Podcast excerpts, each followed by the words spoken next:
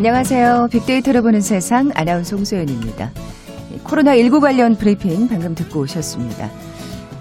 여러분 뭐 디톡스라는 단어 많이 들어보셨죠? 이 확진자가 많은 코로나19 시대.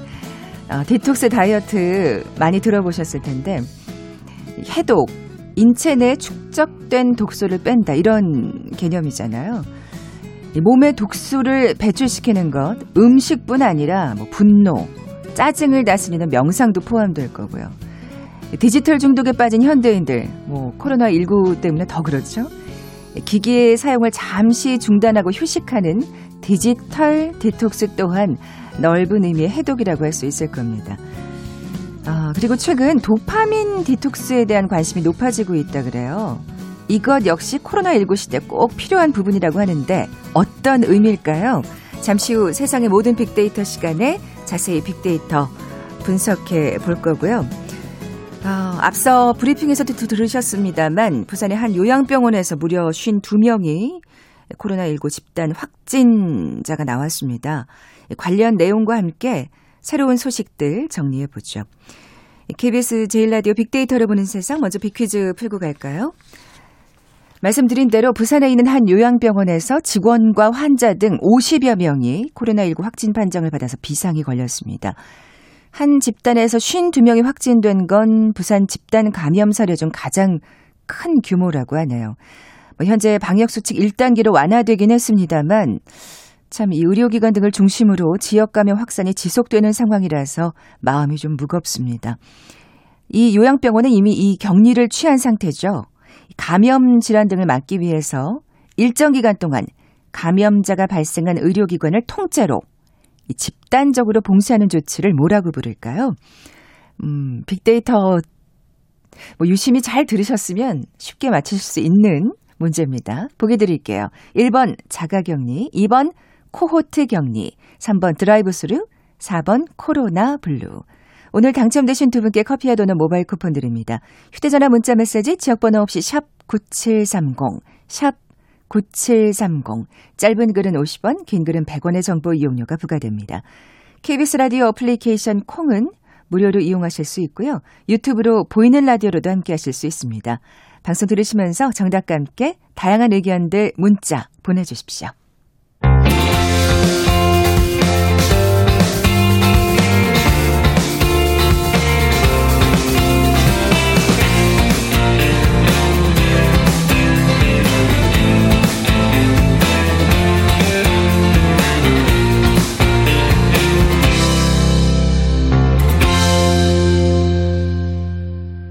궁금했던 모든 화제와 이슈를 빅데이터로 분석해보는 시간이죠. 세상의 모든 빅데이터. 빅커뮤니케이션 전민기 팀장 나와 계세요. 안녕하세요. 네, 반갑습니다. 전민기입니다. 뭐, 뭐 브리핑에서 듣긴 했습니다만 네. 먼저 코로나 확진자 상황부터 살펴볼까요? 네, 어제 0시 기준으로 신규 확진자 84명이고요. 지역사회에서 53명, 해외 유입이 31명입니다.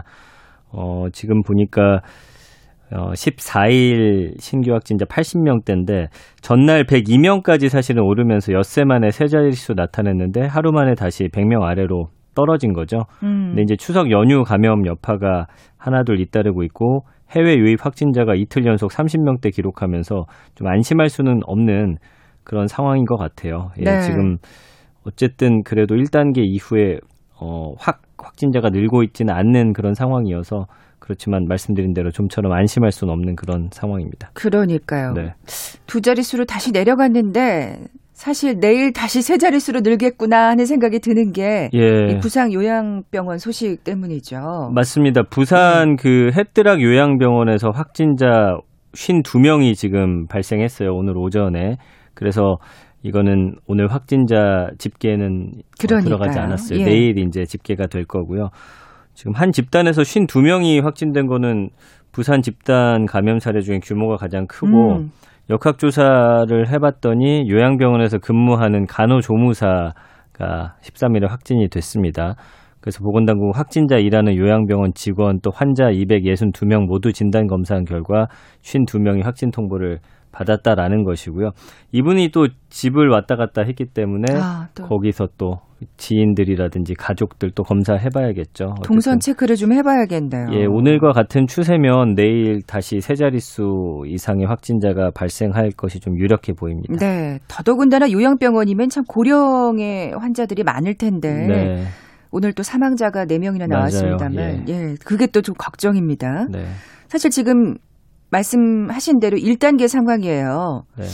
근데 1단계로 간 게 과연 괜찮은 건가 음. 걱정하시는 분들도 꼭 계시는 것 같고요. 맞아요. 예. 그 방역 당국하고 전문가 입장도 엇갈리고 있고 일단은 오늘 신명 확진자 나오기 전까지는 국내 상황이 좀 안정적이라고 방역 당국은 좀 보고 있었거든요. 네. 추석 보냈지만 지난 5월, 8월 황금 연휴 이후처럼 사실 급격하게 확진자가 늘어나지는 않을 거라는 그런 예상이고요. 그렇기는 했죠. 네, 예. 반면에 이제 또 몇몇 전문가들은 아직 추석 여파 놓고 안심하긴 이르다는 입장인데 아직까지는 그렇습니다. 한 교수 같은 경우는 추석 연휴 마지막 날인 4일부터 최대 잠복기 2주를 더하면 18일까지는 지켜봐야 된다는 입장이고요.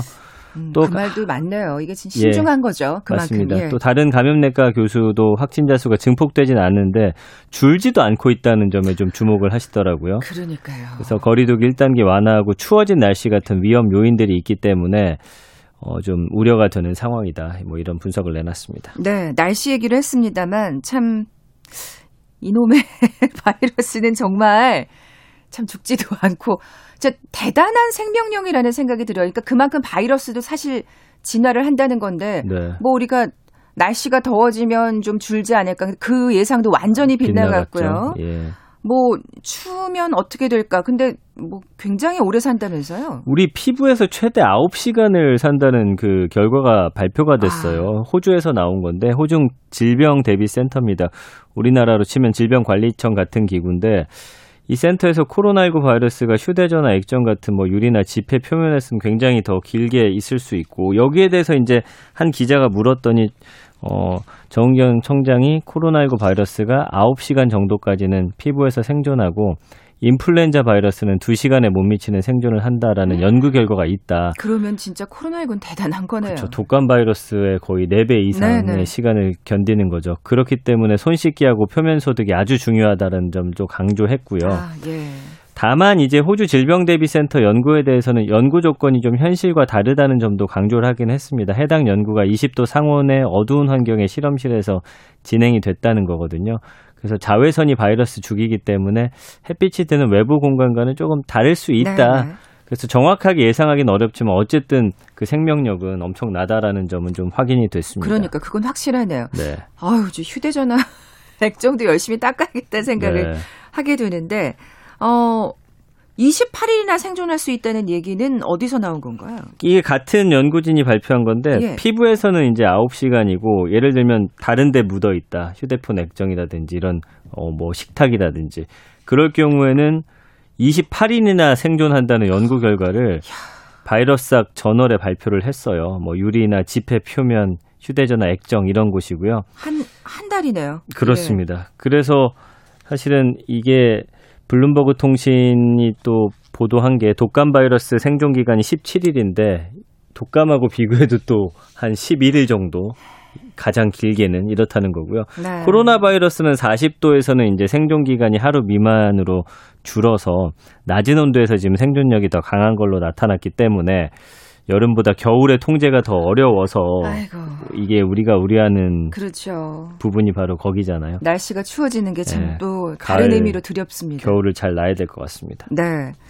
자, 코로나19가 참 많은 걸 바꿔놨다는 걸 우리 이 빅데이터 시간을 통해서도 참 여러모로 확인을 하게 되는데요.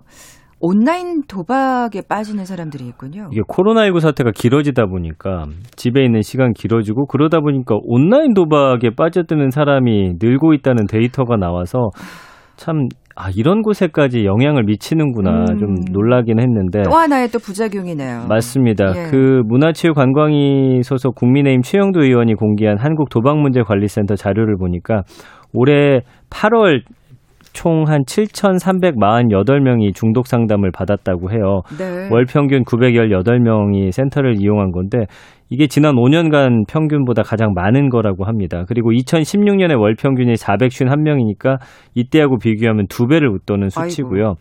그 다음에 실제로 전국 15개 지역센터 도박 중독자 등록 현황도 올 8월 현재 3,723명인데 지난해 총합의 75%에 8월에 이미 어, 다다랐고요. 음. 이 중에 20, 30대가 한 68.2%여서 아이고. 청년 인구가 가장 많은 비중을 차지하고 있거든요. 그러니까 이들의 경제 사회 활동에 좀 영향이 더 우려가 되는 상황이고 음.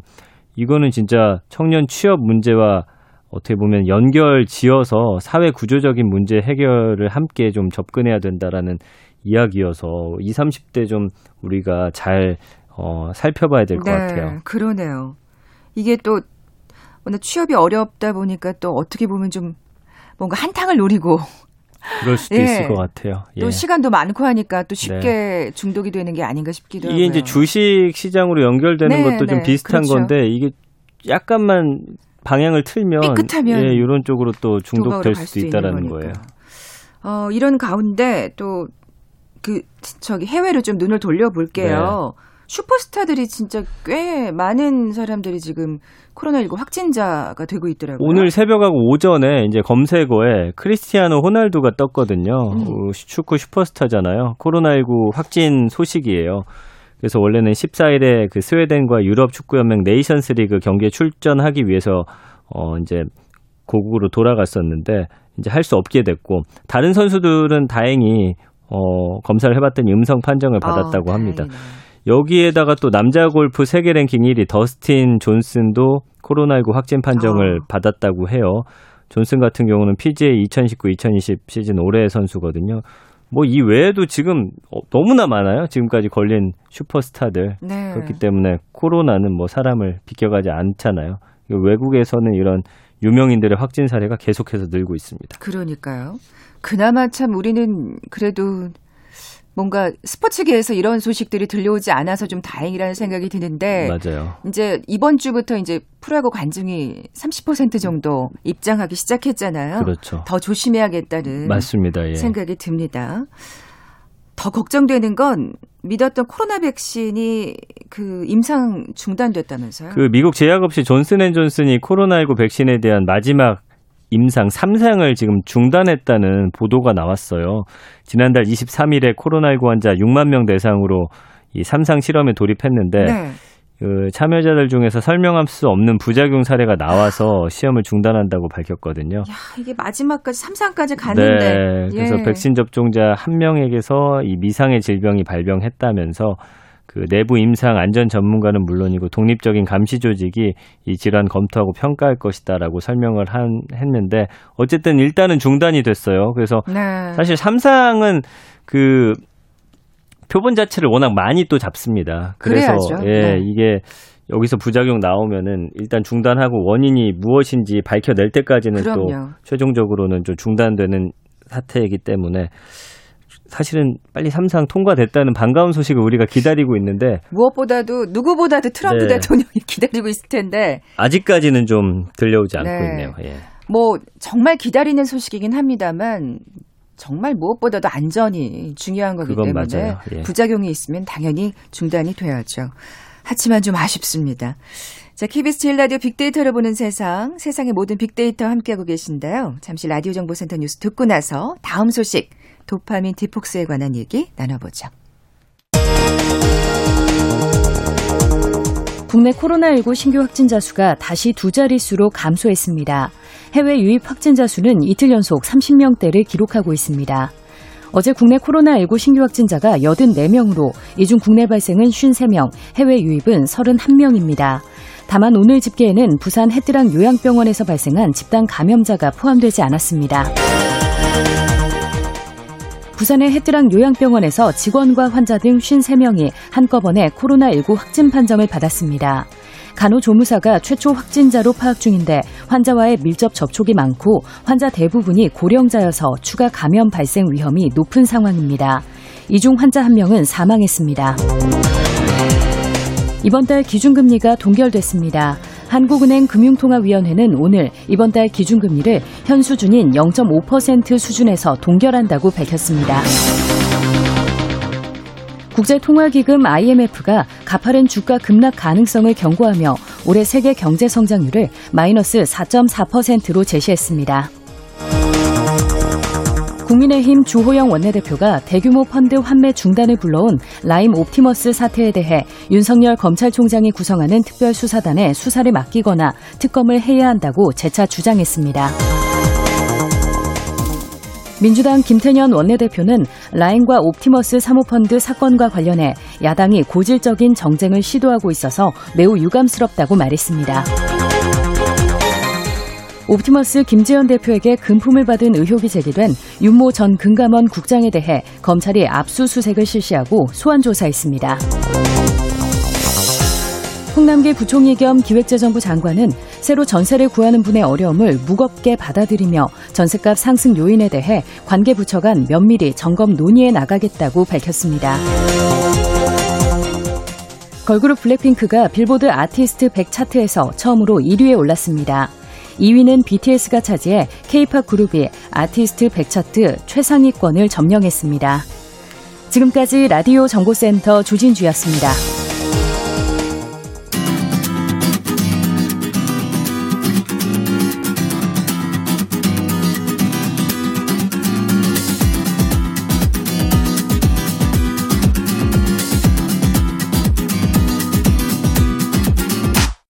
KBS 일라디오 빅데이터로 보는 세상.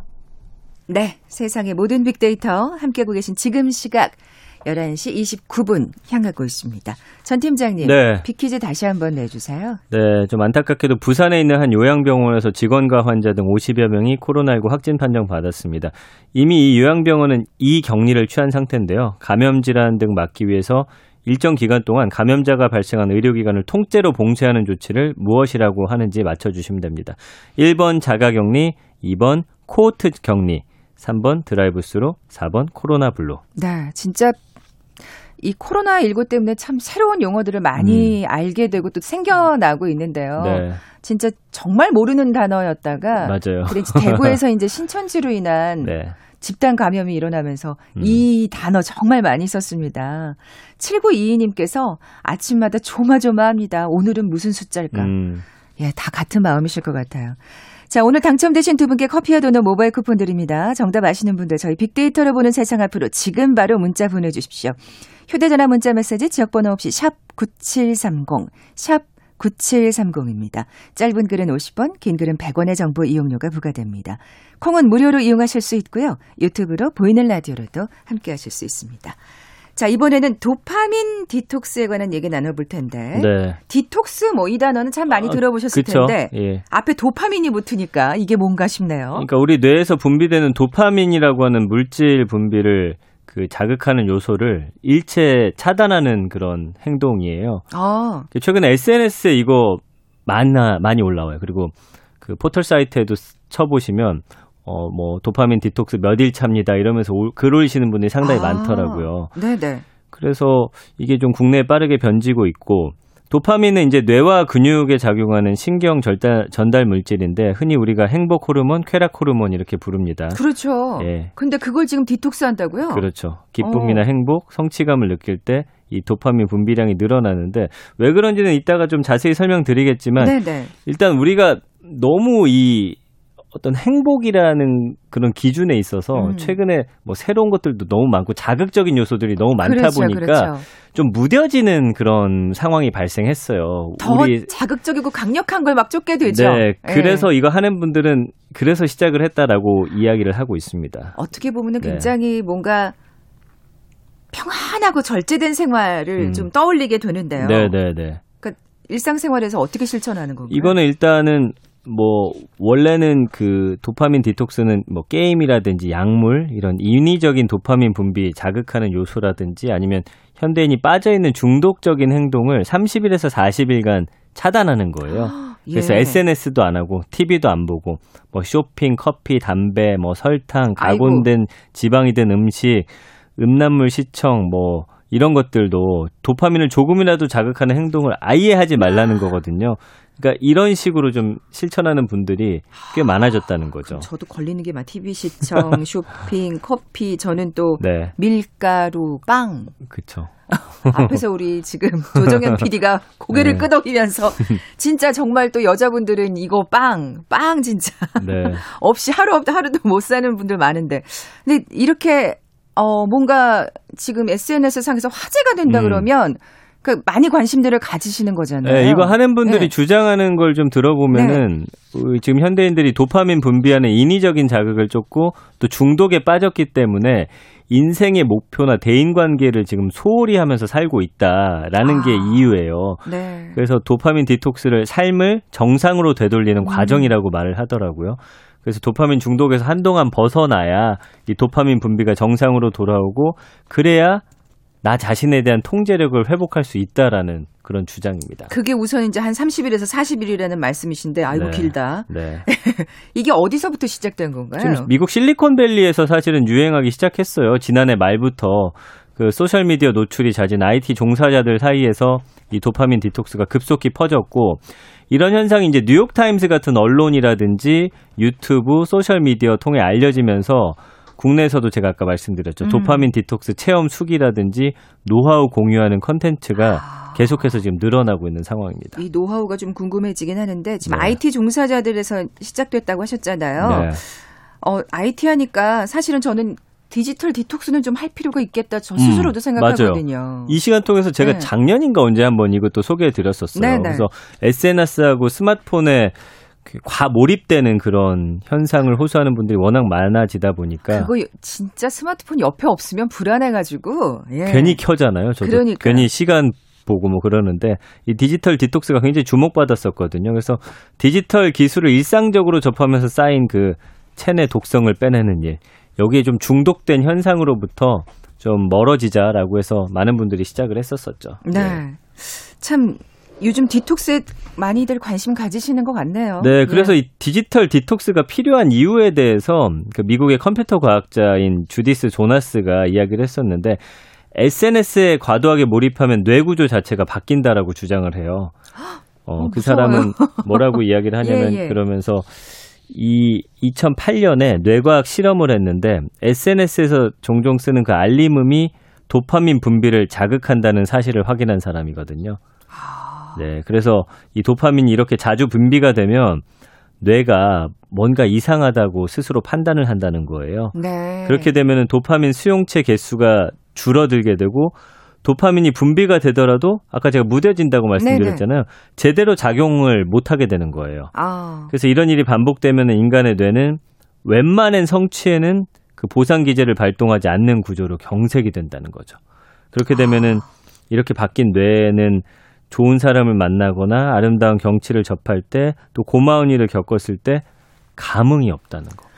어디- 제가 사실 요즘 좀저 이렇거든요. 지금 저도 그러려. 네. 전 나이 들어서 그런 건가 했는데 예. 이게 아 디지털 이 때문일 수도 있겠네요. 자극에 너무 우리가 노출돼 있다 보니까. 그래서 이렇게 되면은 좀 비사회적이라는 평가를 받을 수도 있고 목표를 성취하기 위해서 기울이는 어떤 노력의 가치도 아, 내가 왜 이렇게 살고 있지? 음. 저거 이루면 뭐 하지? 약간 이런 식의 좀 자주 섞인 생각들로 그러니까, 바뀔 수가 삐딱하게. 있다는 거예요. 어. 이렇게 되면은 뭐 마약, 알코올 같은 중독성 물질에 자주 접한다든지 도박 같은 사행성 행동에 노출됐을 때 발생하는 현상과 아. 비슷하게 우리 인간이 좀 바뀔 수 있다라는 음. 거여서 이 경고를 보면 상당히 좀 무섭죠. 그러니까요. SNS 알림음을 무음으로 해놔야겠다는 생각부터 먼저 드네요. 사실은 예. 음, 그것만 무음으로 해놔도 왜냐하면 그게 울리면 바로 전화기 갖다가 보잖아요. 그러면은. 예. 좀 그 스마트폰을 좀 덜 볼 수 있잖아요. 그리고 이상한 거에. 집착하게 돼요. 처음에는 약간 친구들이 와서 댓글 달아주고 좋아요 눌러주면 그게 기쁜데 수에 집착을 하게 됩니다. 어느 순간부터 왜 어제는 좋아요 90개인데 오늘은 이거밖에 안 되지? 막이 사람이 하여튼 이상한 쪽으로 저도 생각이 좀 네. 어, 바뀌더라고요. 그러니까 또 예. 그걸 많이 받을 수 있는 또 음. 사진이나 그런 맞아요. 올리게 예, 되죠. 좀 맞춰서. 자극적인 거 맞습니다. 예. 아, 정말 다른 디톡스는 몰라도 이 디지털 디톡스의 필요성만큼 많은 분들이 공감하실 것 같아요. 맞습니다. 예. 그래서 이 디지털 디톡스 실천 요령 좀 알려드리면 전자파하고 디지털 기기 없는 공간에서 이건 뭐 다른 방법이 없어요. 차단해야 되는 거거든요. 음, 음. 단 그 자리를 채우는 건 인간에게 좀 원초적이면서도 진정한 기쁨을 주는 환경적인 자극이어야 된다라는 게 이 전문가들의 이야기예요. 아. 가장 확실한 건 자연의 힘이라고 합니다. 그래서 실제로 미국 미네소타 대학교가 설문조사를 했는데 응답자의 95%가 디지털 기기 내려놓고서 자연 속에서 지냈던 체험을 통해서 심신이 회복됐고 자신감도 되찾았다 이렇게 이야기를 하거든요. 그러니까 역시 현대인들한테는. 좀 필요한 것 같아요. 이거 그러니까요. 딱 차단하고 자연 속에서 좀 나를 힐링할 수 있는 음. 좀 시간들 가져보시면 어떨까 싶어요. 예. 네. 이 도파민 디톡스에 관해서도 좀 얘기해 볼까요? 일단은 디지털 디톡스에 대해서는 사회에서도 어느 정도 공감대가 형성됐고 전문가들도 필요하다라고 이야기는 하는데 도파민 디톡스 같은 경우는 좀 의학적인 근거가 부족하다라는 주장도 있긴 해요. 그래서 음. 전문가들이 도파민 디톡스라는 개념 자체가 말이 안 된다라는 이야기를 하거든요. 그래서 한 정신의학과 전문의는 도파민이 중독에 관여하고 중독이 심해질수록 도파민 분비도 늘어나는 건 사실인데 도파민이 인간이 목표 정하고 노력하고 움직이는 동기부여라든지 뭐 생존의 필수적인 신경 물질이기 때문에 이걸 차단하는 건 말이 안 된다라는 거예요. 나도 처음에 저도 처음에 딱 들었을 때 예. 아, 그건 좋은 건데 왜 디톡스라지? 맞아요. 그래서 이게 몸에 해로운 물질도 아닐 음. 뿐더러 끊는 것 자체가 불가능하다라는 거고요. 사람이 이제 중독에 빠지는 거는 도파민이 많이 분비되는 걸로만 설명할 수 없다는 거죠. 음, 그때 음. 도파민이 많이 분비되긴 하지만 이걸로만 귀결시킬 수 없다라는 거고요. 과거에 이제 중독 치료에서 도파민을 억제하는 약물을 사용했더니 효과는 별로 없고 도리어 행동과 사고가 심각하게 둔해지는 부작용만 나타났다는 연구 결과도 있기 때문에 네. 도파민 디톡스 하시는 분들은 조금 더 음, 자세히 살펴보고 하실 필요가 있다는 거죠. 네. 그렇다면 현실적으로 우리가 할 수 있는 행동들을 좀 짚어볼까요? 네, 네. 이 도파민 디톡스 같은 경우는 사실은 이것보다 중독적인 행동을 조금씩 줄이는 습관을 들이는 게 가장 현실적이고 효과적이라고 합니다. 아예 끊지는 말고 그게 오히려 더 부작용을 불러일으킬 수 있으니까. 그러니까 예. 도파민 자체를 우리가 이거 차단하는 게 아까 말이 안 되기 음, 때문에 음. 우리가 현실적으로 할 수 있는 거는 좀 중독적인 행동을 좀 감소시키는 거죠. 그래서 게임이나 소셜 미디어 이용이 과다하다고 느낀다면 정해놓는 거예요. 뭐 식사 시간에만 한다든지. 네. 아니면 우리 아이들 통제할 때 하루에 한 시간. 어른들도 그렇죠, 이런 게 그렇죠. 필요하다는 거기 때문에 어렵진 않습니다. 그러네요. 목표를 설정해서 잘 실천하셨으면 좋겠어요. 네. 지금까지 세상의 모든 빅데이터 빅커뮤니케이션 전민기 팀장과 함께했습니다. 고맙습니다. 감사합니다. 그 조화에 너무 집착하지 마세요, 전. 팀장님. 자, 빅퀴즈 정답 2번 코호트 경기였죠. 커피와 도넛 모바일 쿠폰 받으실 두 분입니다. 어머니가 요양병원에 계신다는 2200님 걱정 많으시겠어요. 또 요양병원 의약품 납품회사를 운영하고 계신 7977님도 참, 예. 이분들이 다 웃을 수 있어야 되는데. 두 분께 선물 보내드리면서 물러갑니다. 빅데이터로 보는 세상 내일 뵙죠. 고맙습니다.